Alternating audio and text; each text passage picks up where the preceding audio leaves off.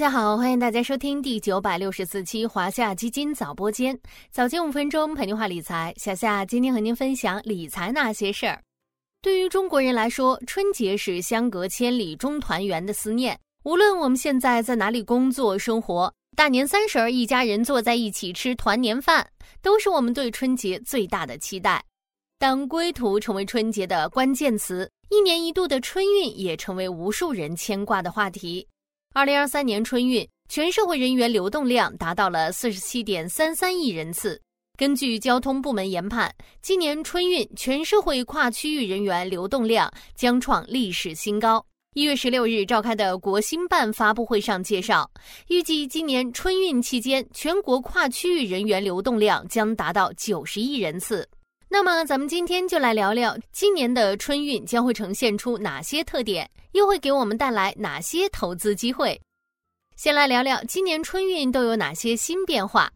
第一，今年春运持续时间长。众所周知，今年农历春节来的比较晚，但很多行业都有提前放假的习惯，因此今年的春运开始时间早，自一月二十六日开始，结束时间晚，直到三月五日才结束，持续时间长，为期共计四十天。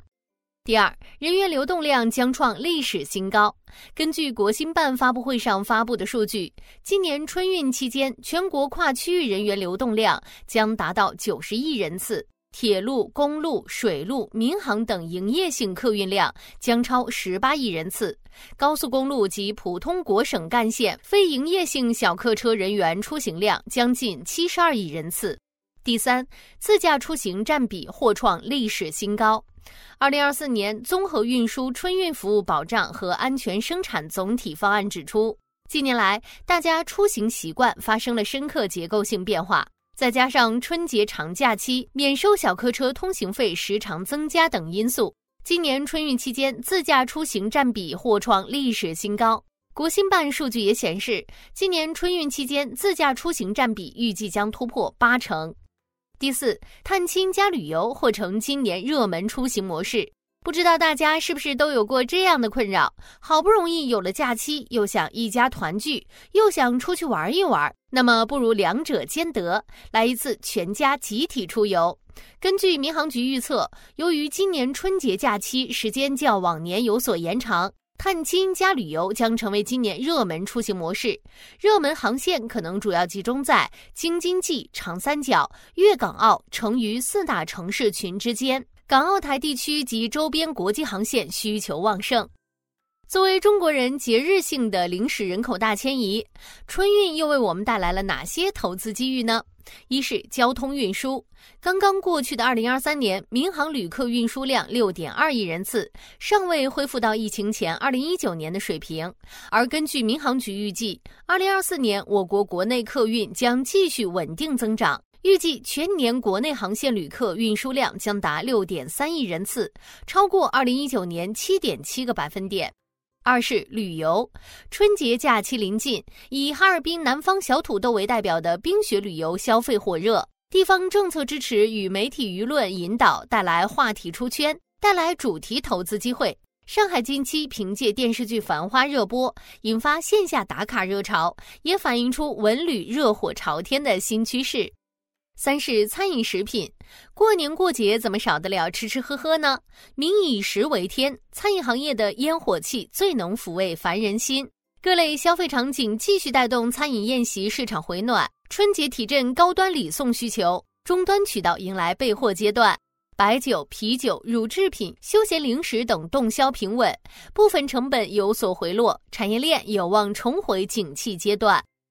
最后，小夏也为大家梳理了春节出行期间可能需要了解的一些小贴士：外来务工人员和学生如何购票？为方便学生和务工人员买票，今年铁路部门面向务工人员和学生采取预售期外提前预约、预售期内公开发售的方式办理，增设线上个人预约购票渠道。身份证丢失或忘带怎么办？可以登录幺二三零六 APP。由首页进入温馨服务模块申请临时乘车身份证明。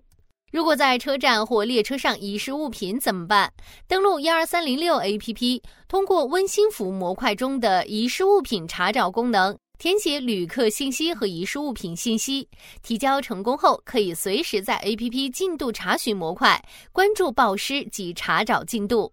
如果同行人需要重点关照，怎么看？在乘车前十二到七十二小时，通过幺二三零六 APP 的重点旅客预约服务。填写乘车信息、旅客信息以及服务需求，提交预约后，工作人员将于不晚于乘车时间的前两小时联系旅客，为旅客提供优先进站、协助乘降、便利出站等服务，方便重点旅客出行。无论是回家还是出门旅游，祝愿大家都能抢到票、请到假，在即将到来的春节假期都能玩得开心顺意。好了，今天的华夏基金早播间到这里就要结束了，感谢您的收听，我们下期再见。